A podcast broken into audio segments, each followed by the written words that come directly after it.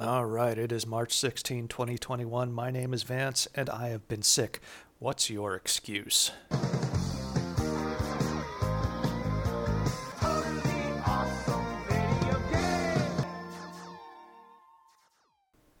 The news for today. Some of it's a bit older because we have been on hiatus, getting things planned, and hopefully this Saturday we will have an episode ready about our arcade memories. But as I promised, the news, there is a new Teenage Mutant Ninja Turtles game called Shredder's Revenge. From Silicon Era, the retro-inspired Teenage Mutant Ninja Turtles Shredder's Revenge is in development at Tribute with Dotemu Publishing.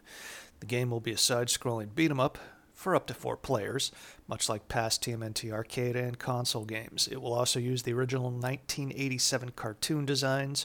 A release window isn't available, but it will come to both unspecified consoles and PCs. In the game, people will follow Leonardo, Donatello, Raphael, and Michelangelo as the quartet cuts through Shredder and his minions. New York will be the setting as usual, though Dimension X appearance was teased in the announcement too. The early footage also showed that Bebop and Rocksteady will appear as bosses. The background images also showed April O'Neil reporting on TVs. There were also segments showing their mentor, Master Splinter.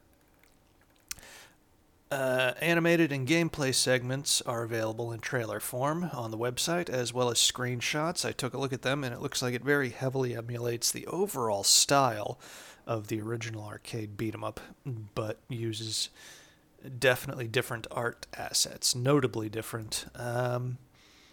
Very pixelated, I'm not sure what I think.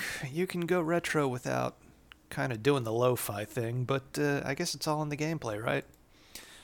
Moving on, also from Silicon Era, PlayStation 5's Japan March 2021 lineup trailer shows upcoming games. Sorry about that, I will skip the body and just point out that it seems to be a lot of stuff that you might expect with a few things I hadn't heard of yet.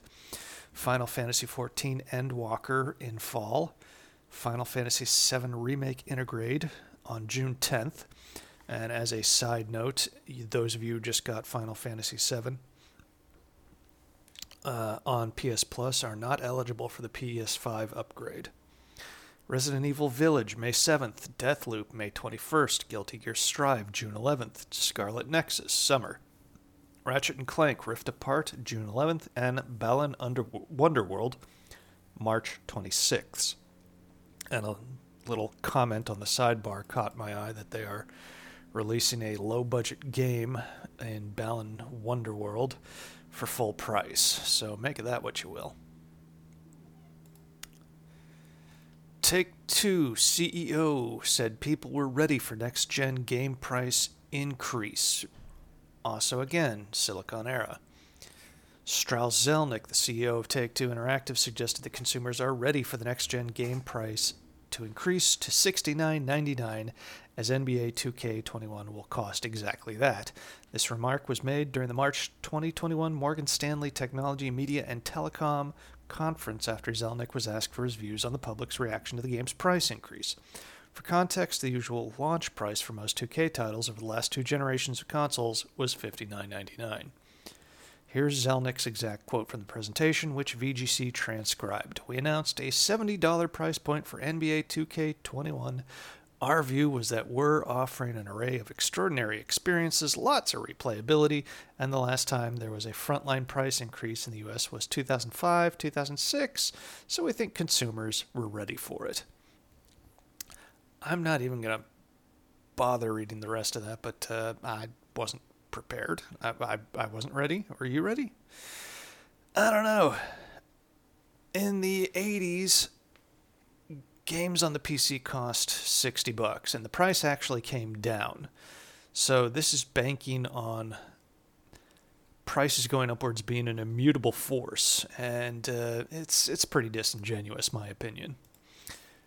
Moving on, from MSN Entertainment, Newegg just launched a massive PC gaming sale to refresh your setup for less. Newegg's latest PC gaming sale is here, and it comes with plenty of gaming laptop deals, as well as big discounts up to 70% off on accessories like chairs, desks, monitors, and keyboards. That's perfect if your setup could use a refresh, but hurry because these offers end Monday, March 22nd. Gaming laptop deals are starting at just $819.99, down from $900 for this more than capable Acer Nitro 5. I'm going to skip all of these specifics here. I should have prepared a little better for this, but hell, you know, we've been down for a couple of weeks, so the absolute zero people listening to this can bear with me. Sounds like some good deals there. Okay. From GameSpot, PlayStation Communities PS4 is shutting down, following in the footsteps of PlayStation Home back in the PS3 days. Anybody remember that? PlayStation Communities on PS4 will soon be removed, Sony has announced. The console manufacturer announced that the social feature will no longer be available in April. PlayStation Communities allowed like-minded players to form parties, send each other messages, compare screenshots, among other activities. According to TechRadar, Sony removed the PlayStation Communities app in March of last year, as well as removing the ability to create private parties on PS4. However, it seems players can still make parties by sorting their friends into groups.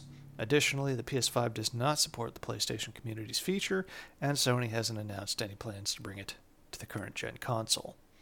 Sony hasn't been shy about removing features from older consoles. Late last year, the company removed the ability to buy PS3, PSP, and PS Vita content via a computer or phone, as well as discontinuing the wishlist functionality. Sony recently confirmed that the PS5 is being sold at a loss, which is common for game consoles. If you're one of the many people who are still trying to get a PS5, check out some restock guides. And that is it for March 16th, 2021. I will try to touch base with you guys again at least once more this week. I'll see you then.